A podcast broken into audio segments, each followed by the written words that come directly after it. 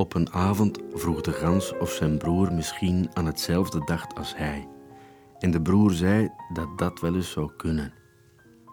Waaraan dacht je dan? Zei de gans.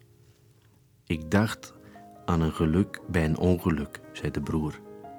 Ik stelde me voor dat we een lot hadden gekocht dat later op de avond een winnend lot was gebleken. Hou maar op, zei de gans. Ik weet wat je gaat zeggen. Daarna wilden we het gezellig maken met een kop thee en een hoog vuur in de haard dat we aan de gang kregen met een paar houtjes en een klein wit papiertje, waarvan later op de avond bleek dat het ons winnende lot moest zijn geweest. Precies, zei de broer, en hoe het vuur veel hoger werd dan we wilden, zo hoog en heet dat het roet in de schouw vlam vatte. De vonken warrelden door de schoorsteen naar buiten en kwamen op ons dak van riet terecht. En wij waren ons van geen kwaad bewust, zei de gans, terwijl hij rechtop ging zitten. We hadden niet door dat het dak boven ons hoofd smeulde en rookte en binnenkort in lichter laaien zou staan. Ja, ja, ja, zei de broer en hij boog zich naar de gans toe om hem aan te stoten. Dat zat ik dus net ook te denken, dat we niet wisten van de brand, omdat we het zo druk hadden met blij zijn om het winnende lot. Het lot dat we niet meer hadden, zei de gans. Juist, dat we niet meer hadden. Wat nog maar eens bewijst dat geluk niet te koop is met een lot, zei de broer. Dat is wijs, zei de gans.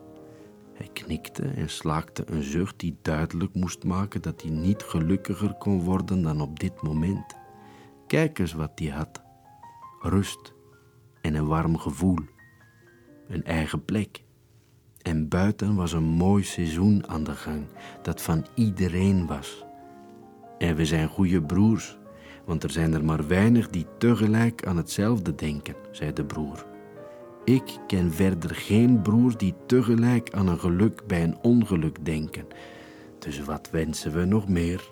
We mogen blij zijn dat we geen lot hebben gekocht. Er kan ons niets gebeuren.